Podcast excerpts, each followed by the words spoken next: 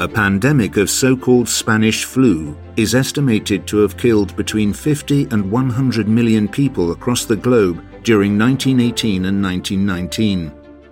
Here in the West Midlands, families were also devastated and daily life came to a halt. Schools and cinemas were closed, bodies lay unburied, and there was a shortage of coffins, while medical services were overwhelmed. Now, for the first time, the full extent of the crisis in the region has been revealed in research conducted by the University of Worcester and the George Marshall Medical Museum. The team talked to History West Midlands publisher Mike Gibbs. In Worcestershire and the surrounding counties, the University of Worcester and the George Marshall Medical Museum has been conducting a fascinating piece of research into the effect of the pandemic of Spanish flu that hit the world and hit this region between 1918 and 1921. That project has been led by Professor Maggie Andrews at the University of Worcester. And I'm very grateful to her for joining us today to tell us about the project.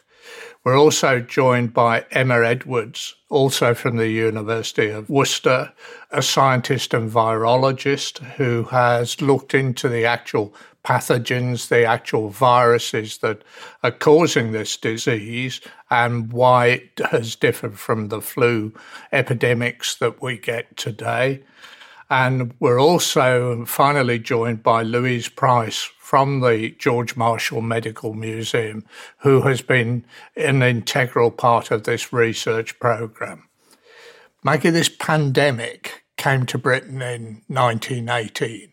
We were still at war. What was the effect of this epidemic, this pandemic? Large numbers of people are ill. Over the period of time of 1918 to 1919, over a quarter of a million people die war production is seriously disrupted. And I think also there's a massive sense of sort of malaise, although it's not caused by the war, there is a feeling that this is yet another horrendous thing that's happening.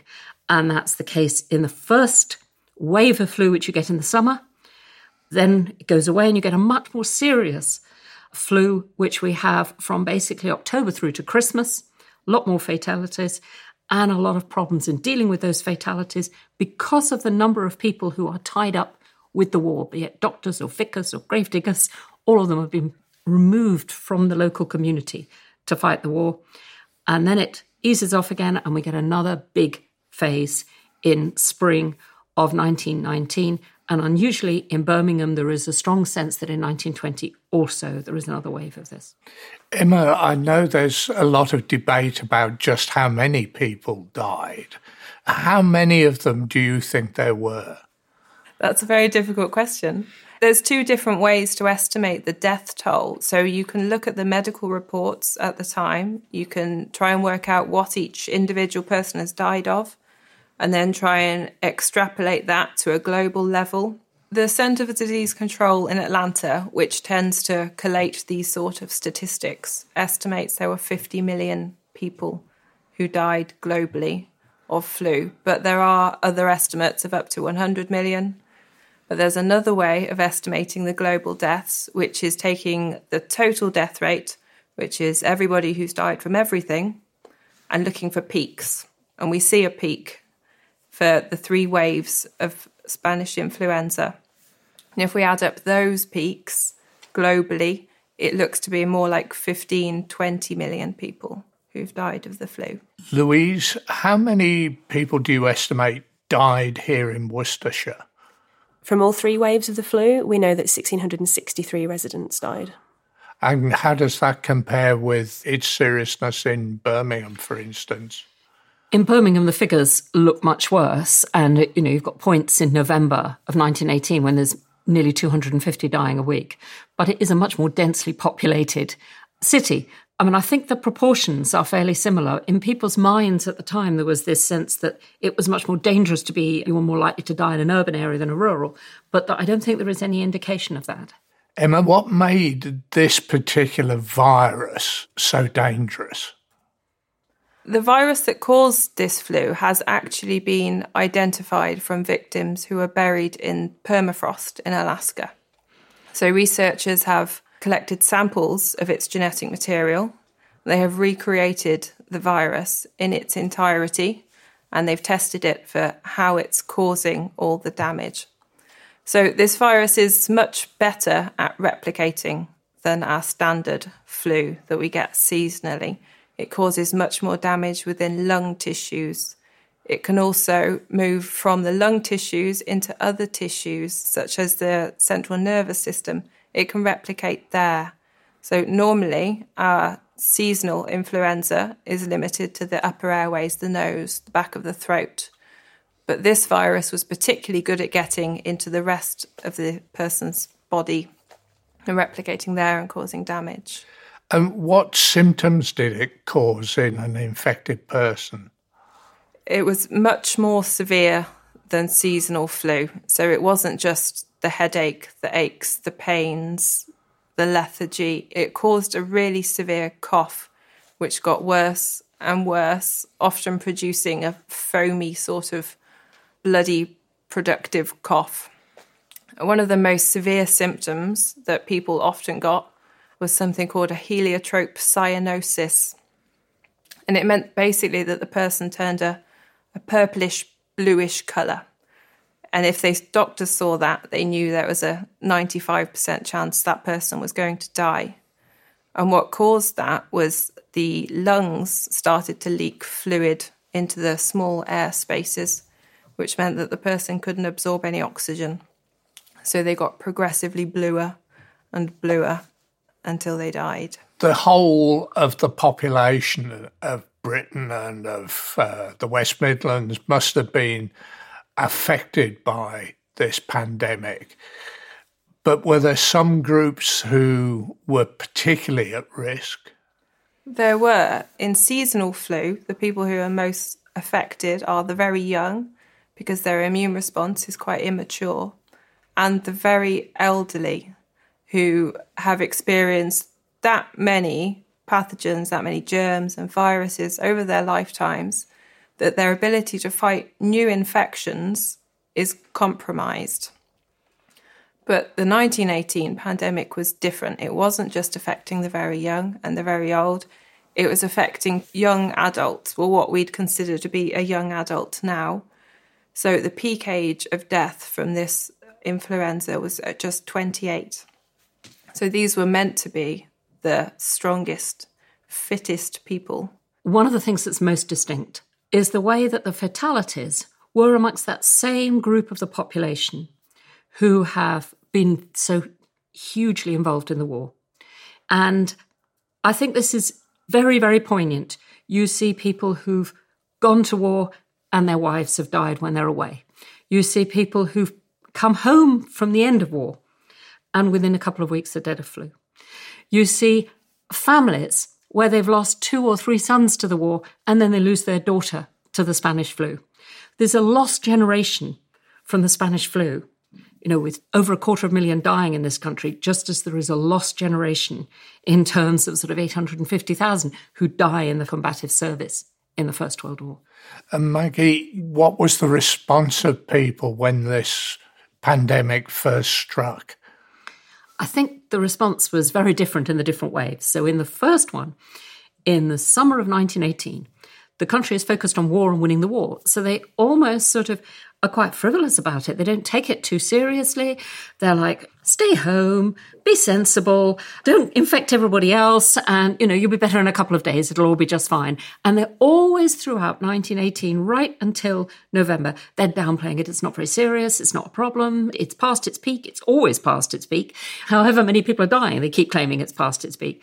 Where they get into a state really of anxiety and panic is when it hits in October, November. At this point in time, they know the war is nearly over or won.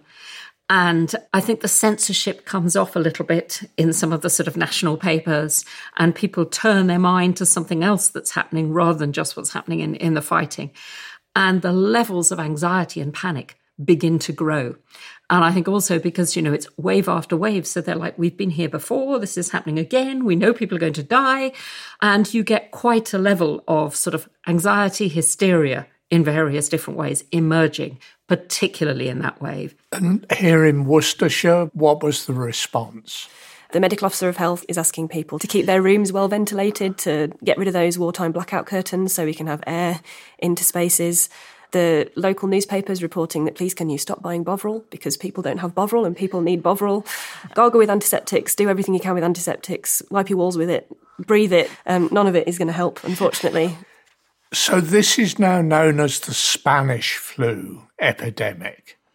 Does this mean it came from Spain? No. no. Current thinking is that it first originated in a camp in the southern half of the USA. Kansas. In Kansas, yeah. So that was the first case, apparently, but there are reports from a year before of similar sort of symptoms showing up. Without modern techniques to identify the specific virus, it's very difficult to say where it first came from. So, Maggie, why is it called the Spanish flu then? It was called the Spanish flu because Spain was a neutral country. It didn't have the same level of censorship as other countries in Europe. And so, therefore, they started to talk about this flu epidemic, particularly when members of the government, members of the royal family have the flu. And so there's an assumption that maybe that's where it started. I have to say that as the time goes on, it gets wrapped up in so many different odd excuses as to where it came from. So the link between germs and Germany means that lots of people are convinced it's come from the Germans. And they talk about it as the German plague, and then maybe it's because the Germans are using gas, or maybe it's because of the people in the trenches. So they blame all sorts of different people. The Germans actually blame the Chinese Labour Corps that the British are using behind the lines. So everybody is blaming everybody else. The Spanish blame the Portuguese. You mentioned earlier that the war was still being fought when this really started to take hold. How did it affect the conduct of the actual war in the trenches or in the fields of Belgium? It did have an effect in terms of both sides would have soldiers ill at certain points of time. So there was that significant effect there. It had an effect in terms of the difficulties it caused you know, in coal mines and factories in this country trying to produce things. But I think the effect there was on the home front was absolutely monumental because all the priority had been on men involved in war work. There were not enough doctors left, there were not enough gravediggers left, there were not enough undertakers left, there were not enough vicars left to look after a pandemic like this, there were not enough nurses left. And so the result on the home front was actually that the care that people should have received, whether it is a doctor coming to visit you, being able to get a medicine when you went to the chemist, get a priest out if you were ill, or if you died, being able to be buried, and again, finding a priest to do a funeral, those things really get into difficulty. So the home front really is suffering as a result of the prioritization of the war effort. And in 1918, when the armistice was declared, you have a large number of troops coming home to the West Midlands. Did they bring the flu with them, or was it already here? No, it was very much already here. I mean, there is a very strong sense that the movement of people that you get in wartime, and that's about troops, that's about refugees, that's about migrant labour, all these different groups, and, and just ordinary people going to work in factories in a different place from where they are. That movement certainly moves the virus around very efficiently. They're all very good carriers. You know, you can see a lot of progress from where it comes into Britain. London and then the main railway lines that go out to Nottingham to Birmingham are really where suddenly it comes. And in Worcestershire, it's very significant that there is an awful lot of it around the Evesham Vale which is where you've got some 15 railway stations, you've got people coming in and out, you've got lots of POWs in camps and what have you. All of that sort of stuff moves it around and shifts it about. But it is as significantly here as it is on the Western Front by the time you hit 1918 and the armistice. What also becomes very problematic is, of course, one of the issues is it is an armistice. The war doesn't end until 1919, and they don't release people very quickly from the armed forces. And particularly, they don't release the ones who could come back to Britain and help the coffin makers, the funeral directors, the doctors, the nurses, who are so much needed in this country to look after things. So, when did it first really catch the public eye here in Worcestershire? The last week in June in 1918 is when suddenly you find it across the local newspapers. They start talking about letters from men at the front. They start talking about factories which have had to close or send literally hundreds of people home because they've got the flu. They start talking about the need to close schools because they're anxious about it and the number of children or teachers who are off ill. And also about the beginnings of the difficulties that doctors are having. So the last week in June, suddenly people become aware that there is a flu virus, as we would call it, around but they don't think it's serious. Remember, they've had these sorts of things before. They're aware in most of them's minds. They can remember the Russian flu epidemic in the 1890s. So they don't think it's going to be a big deal. They just think this is something that happens. Two or three days, people get better. It'll all just be fine. As time moved on, how did authorities react here in the West Midlands? So, coming to October, November time in 1918, they have to. We have nurses themselves becoming patients with influenza. We have the British Medical Association local branch of Worcestershire saying that they need the doctors to be returned back to Worcestershire so they can see their patients. We have patients dying without having even seen a doctor. So the medical communities within our authorities have to react in 1918 when we get to October, November. You've also got a significant movement, I suppose, within the area to clamp down on a number of places that they see the illness being spread. So they begin to get very anxious, interestingly, about theatres, about cinemas, about football matches, but anywhere and schools, about these places where they see, you know, people swapping what they consider to be germs causing the illness. So some cinemas are closed, children are stopped from going to cinemas, soldiers are stopped from going to cinemas. In some places, cinemas have to have sort of ventilation spaces between one showing of a film and another. So they begin to take action on those sorts of things, and a lot of schools are closed, even though when we look at the statistics now, we can see that children were not dying in as big a quantity as those who are a bit older, there was the sense, perhaps not unreasonably, that children would spread the disease. They're not that healthy always. I'm not that sort of careful about sneezing and things. So a lot of schools closed for quite long periods of time. So the authorities begin to curtail activities that they think will spread the disease, but not some activities. So there's no mention of the idea, for instance, that maybe we should close churches because people are all getting together there. It is those things which I suppose you would associate with working class culture, which they seem to sort of really hone down on and get quite worked up about and prevent happening. And as we moved into 1919, there was another peak, another wave. Was that worse or less serious than the first 1918 waves? The death rate in the third wave was intermediate to the other two. The October November wave was the most severe, had the highest death rate. But over the course of the three waves, it's been estimated that one third of the world's population was infected by this virus. Always, it's not quite even where it's happening, if that makes sense. So, there are some parts of the West Midlands which aren't particularly badly hit in 1919, so Coventry is not as badly hit by any means as it had been previously. There are some that are getting it one month and others getting it another, if that makes sense. So it's almost over by the end of November in 1918 in some parts, so in parts of Stoke on Trent, but then it's coming with a vengeance in parts of Birmingham still on into November and December. And as we say, in 1919, Birmingham feels it has another wave. And Herefordshire, which didn't feel it had very much of it in the first wave, we're healthy here, it's nice and rural, we're not convinced we've got flu. By 1919 in Herefordshire, they're absolutely aware that they have a real problem with influenza. So the obvious question is why? Part of the difference is, is to do with mobility of people. Part of the difference is, is to do with the awareness and the attitudes of the medical officers of health. So, are they looking for it? The medical officer of health in Birmingham is absolutely preoccupied by it. it dominates his thinking. He's writing to governments. He's absolutely fixated. Now, in his mind, it is tied up with the unhealthy slum housing of Birmingham, the worst of the poverty stricken back to backs. So he's really focused on it. Think in Herefordshire, they're pretty relaxed. It's quite healthy here. We don't consider it so bad. In Worcestershire, it's a sort of mixture. you know, you've got people saying, well, it's only in, in sort of poor areas and it's only in areas of overcrowding. And then other people say, but all these market gardeners in Badsey are going down with it massively. It's not that. It's actually happening all over the place. What in Worcestershire did people do to try and prevent the flu coming to their house or to their village?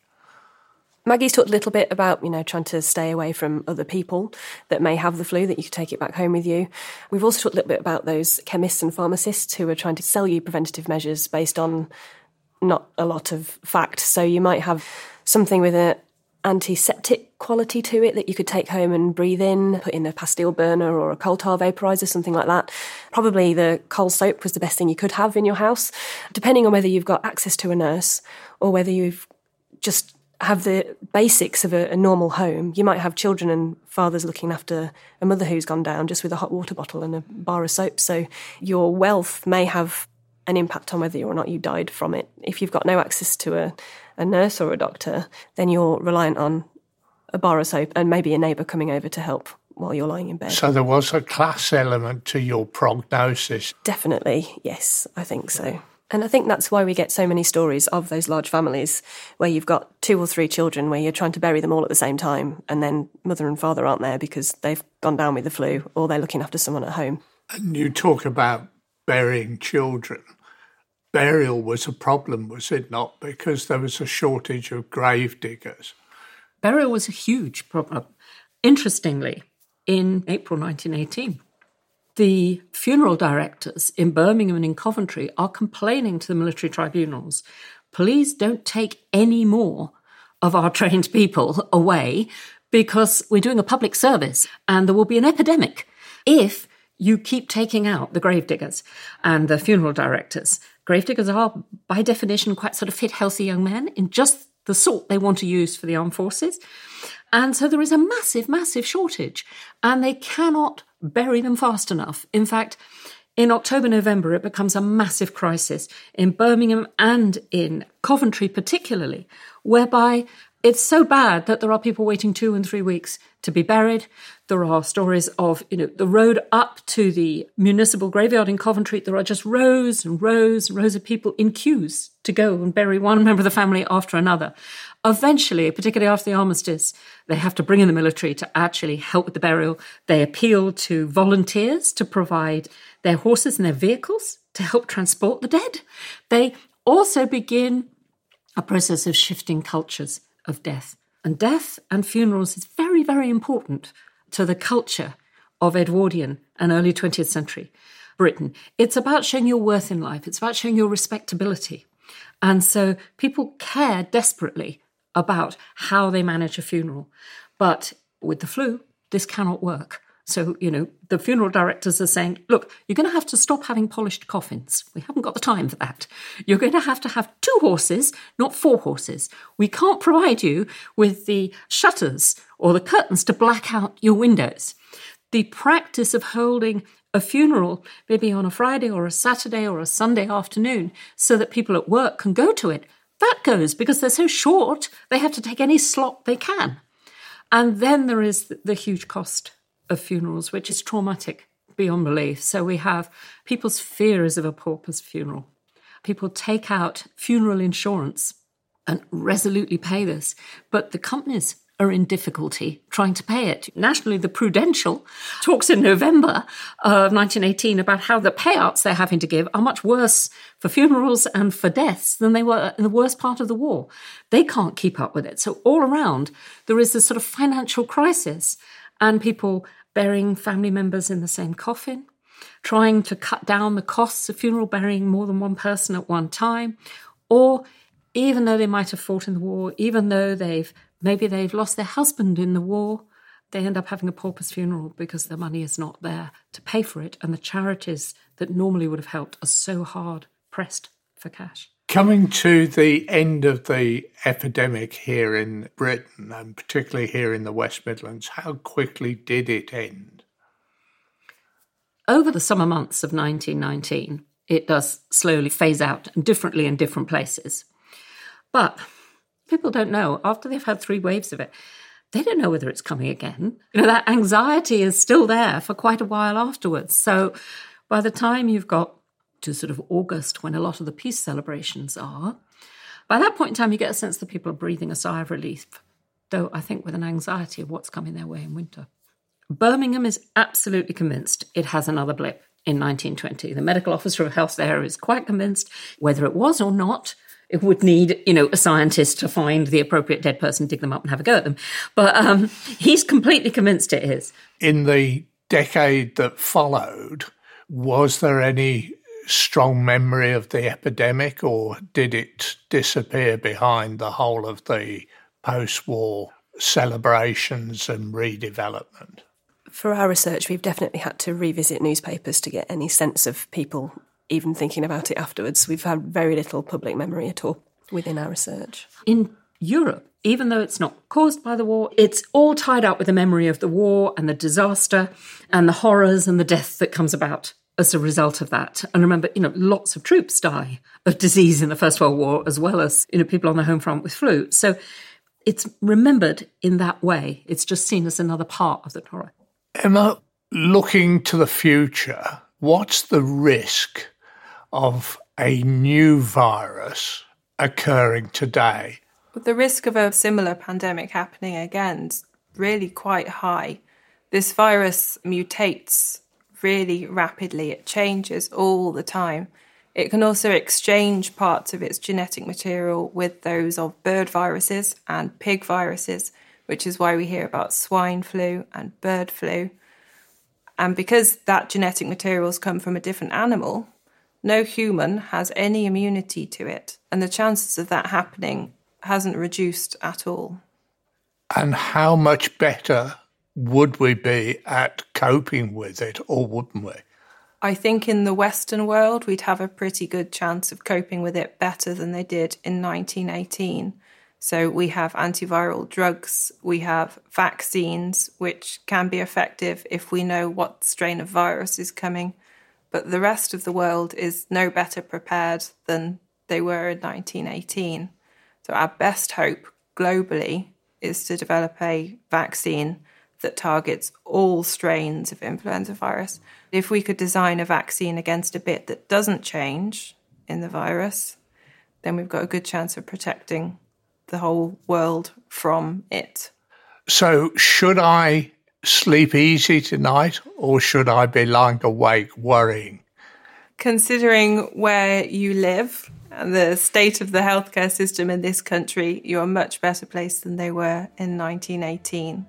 Good to know. Yeah.